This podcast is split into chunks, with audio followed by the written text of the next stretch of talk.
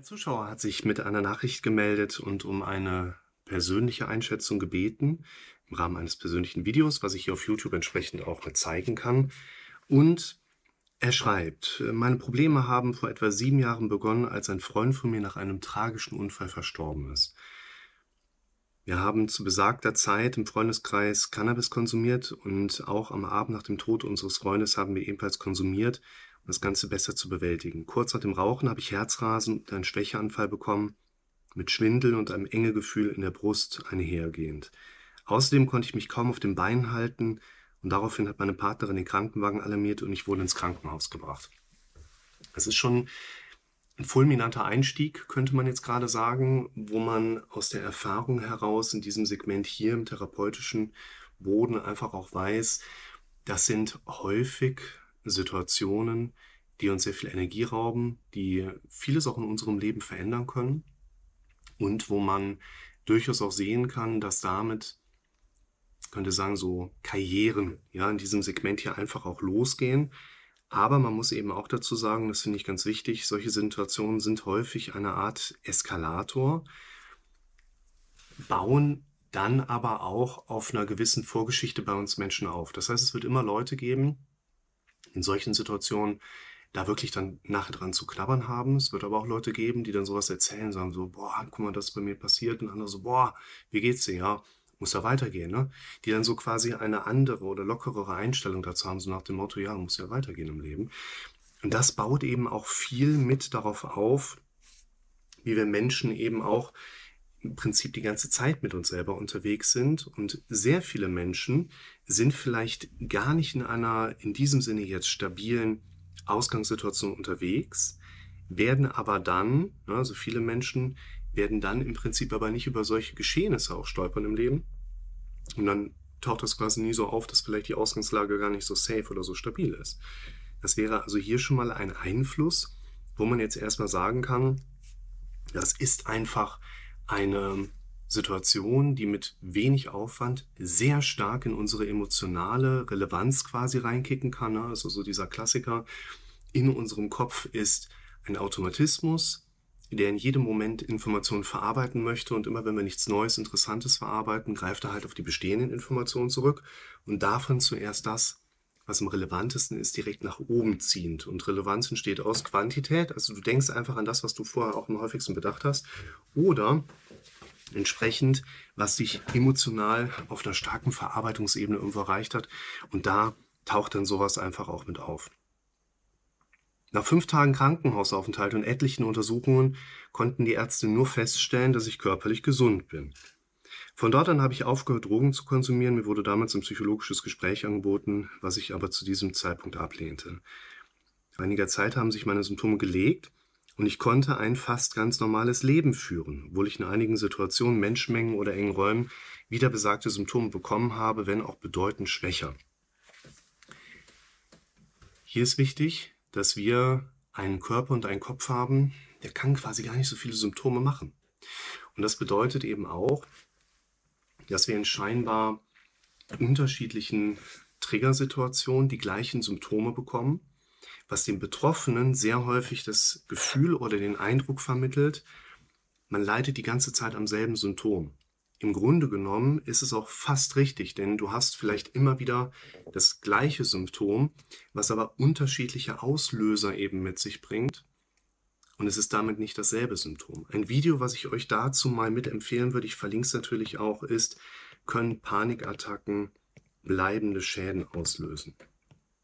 Und das findet ihr dann unten in der Videobeschreibung. Da auch wichtig, der Zuschauer hier bekommt von mir noch den Essential-Kurs mit freigeschaltet ist aber auch, dass ihr euch mal das Video mit dem großen Zusammenschnitt anschaut. Das verlinke ich euch unten. Oder das Allerwichtigste, das ist in der Regel immer das Erste, was ich gerade verlinke, damit ihr einfach ein gutes Gesamtverständnis aufbauen könnt. Und diese Situation hier, die Symptome sind quasi immer schwächer geworden, ähm, beziehungsweise in ähm, speziellen Situationen, Menschenmengen oder engen Räumen tauchen sie noch auf. Das ist ganz typisch, dass wenn wir mal diese Erfahrung gemacht haben, dass wirklich hier Chaos im Leben war, dass dann im Nachgang vielleicht hier und da auch nochmal gewisse Symptome durch andere Situationen ausgelöst werden, gehört einfach zu unserem Leben auch ein Stück weit mit dazu. Bis Sommer 23 alles in Ordnung. In einem normalen Abend saß ich auf der Terrasse, habe eine Zigarette geraucht und hatte plötzlich wieder diese fulminante Symptomatik. Und schreibt dann noch ein bisschen was zum Thema Ängste, die sich aufs Herz beziehen und den entsprechenden ähm, Untersuchungen, die alle gemacht worden sind, die keinen Befund ergeben haben. Wichtig hier, Nikotin oder der Einfluss vom Rauchen ist einerseits eine Sache, die auf einer körperlichen Ebene einfach eine Symptomatik mit auslösen kann, die sich einer Paniksymptomatik durchaus in gewissen Punkten ähneln kann. Das bedeutet, beim Rauchen führt ihr euch tatsächlich auch Stoffe zu, die eine Gefäßverengung machen, der Puls geht hoch, man hat ein bisschen was mit der Atmung. Und das erinnert einen durchaus an eine Panikattacke. Das bedeutet, der Kopf kann dann auch ganz schnell hinspringen und sagen, hey, das kennen wir doch von früher. Da, uh, sondern sind wir ganz schnell wieder zurück in der alten Symptomatik. Daneben gilt natürlich auch noch der Faktor gerade mit hinzukommt, dass das Rauchen halt eine der ungesündsten Sachen ist, die wir so kennen, mit allen Produkten, die wir so auf dem Markt finden. Und es sowieso macht, sich davon mehr zu distanzieren. Das ist ähnlich wie bei Koffein und Angststörungen. Sollte man einfach, wenn man zu Ängsten und Panik neigt, sowieso auf Nikotin verzichten und wenn man Interesse am gesunden Atmen hat, sowieso noch oben drauf. Hier müsst ihr auch nochmal bedenken, unser Gehirn bietet uns im Automatikmodus immer gerne Szenarien an. Unser Gehirn arbeitet auch in Szenerien. Das heißt, da, wo dein Kopf mal mitbekommt, hey, das haben wir schon mal mit einer angstauslösenden Situation verbunden erlebt, da haben wir Stresshormone ausgeschüttet, so aus Sicht des Gehirns und der Kollege hat das Ganze auch noch wunderbar überlebt, sonst würden wir jetzt gerade nicht drüber nachdenken können. In diesen Situationen, wo unser Gehirn das wiedererkennt, kann es so schnell eine Symptomatik geben, ohne dass die Kognition beteiligt wird. Also ohne dass dein Kopf wirklich jetzt miterlebt, äh, Ängste, rapapa, äh, äh, äh, sondern es ist einfach sofort da. Also hier auch vielleicht Erinnerungswert nochmal mit der Verbindung Marihuana-Konsum und Cannabis und jetzt hier Zigarette rauchen und damals Tod vom Kumpel. Das kann eine ganz enge Verbindung geben, obwohl wir sie als solche vielleicht gar nicht so sehr vom Kopf vorgegeben bekommen. Danach Arztbesuch und alles in Ordnung, gesund, normalen Alltag weitergeführt. Allerdings gestaltet sich mein Alltag recht stressig. Ich arbeite in einem Dreischichtbetrieb, was zusätzlich meinen Körper mit Schlafproblemen und Appetitlosigkeit belastet. Ich hatte einige gute, aber auch sehr viele schlechte Tage, an denen diese fürchterliche innere Unruhe mir war. An manchen Momenten war diese Unruhe so stark, dass ich das Gefühl hatte, ich würde zusammenbrechen. Außerdem habe ich an Außerdem habe ich unheimliche Angstzustände und bekomme plötzlich wieder dieses brutale Herzrasen. Ich komme in solchen Situationen von diesen Gedanken nicht los und fühle mich wie gefangen. Wichtig ist, dass einerseits die Arbeitssituation, die wir häufig erleben, ein stark energiesaugender Faktor sein kann und oder dass eben die Arbeit, der ich so nachgehe, auch keine Energie bringt. Und wenn beide diese Faktoren zusammenkommen, Drei-Schicht-Prinzip, stressige Arbeit, und da wird mir einfach eine Menge Energie entzogen und es wird noch nicht mal welche nachbereitet. Dann gehen wir quasi energiemäßig, emotional, könnte man jetzt einfach auch sagen, in Schulden. Und was dann mit der Zeit passiert, ist, dass wir, wie eben aus diesem Beitrag angedeutet, einfach in eine Symptomatik kommen, die quasi der Vorstufe einer Panikattacke dann ähnelt.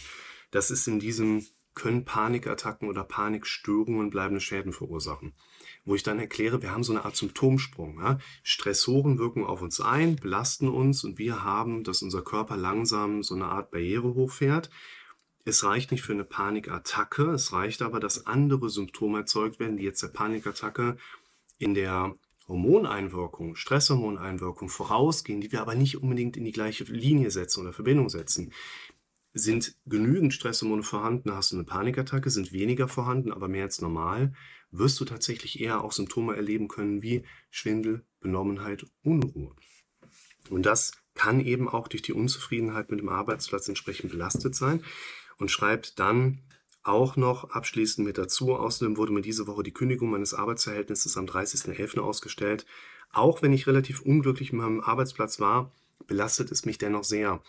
Wenn wir jetzt in einem Therapiegespräch wären, dann würde ich jetzt spätestens den Fokus in die Richtung von Zielen lenken, wie ist dein Umgang mit deinen Zielen? Wie baust du Pläne auf? Wie generierst du Ideen? Wie steht es um dein Wünschemanagement? Das verlinke ich euch auch mal mit dabei. Denn man kann jetzt ganz grob sagen, um das Thema nicht zu sehr jetzt an dieser Stelle aufzubauen, weil ihr könnt euch ja einfach die verlinkten Videos mit anschauen. Was kann es im Leben Wichtigeres geben, als Wünsche zu haben? Das finde ich hier ganz spannend und eben auch ganz wichtig einmal anzudeuten. Klar, Arbeitsplatzverlust heutzutage, wir leben alle in einem sicheren Land, wir haben ein Sicherungssystem. Was soll schon passieren? Ja, kannst du dir jetzt auch einreden und sagen, das wird schon alles halb so wild sein. Bin ich ja auch grundsätzlich erstmal mit dabei. Der Punkt ist nur der, erstens, wir haben meistens in unserem Leben mit der Zeit zunehmend weniger Ziele, bis wir sie irgendwann erreicht haben oder eben abgestoßen haben. Ja, sie sind irgendwo uns abhanden gekommen, wir haben keine neuen hinterhergebaut.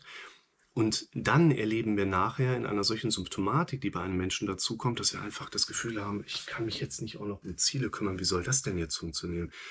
Wir müssen es mal umdrehen, kommen wahrscheinlich auch schnell zu dem Punkt, ja, an dem Zeitpunkt, wo die Symptome bei dir so reinknallen können, hier ist natürlich jetzt ein starker Trigger im Außen, ja, aber da, wo sie erstmal nicht aufgetreten sind, da war das mit deinen Zielen vielleicht auch schon eher Mangelware und dadurch warst du besonders verletzlich dann auf diese Strukturen entsprechend zu reagieren. Also schaut euch unbedingt mal das Video zum Thema Wünschemanagement mit an. Ist unten mit verlinkt. Das macht total Sinn, das an dieser Schnittstelle jetzt hier mit einfließen zu lassen, weil wir sagen können, das ist jetzt noch nicht mal irgendwie so ein halber therapeutischer Weg, wo man irgendwie auch mal, oh, wir haben gerade nichts, also lass mal über Ziele sprechen. Das ist der zentrale Ansatzpunkt.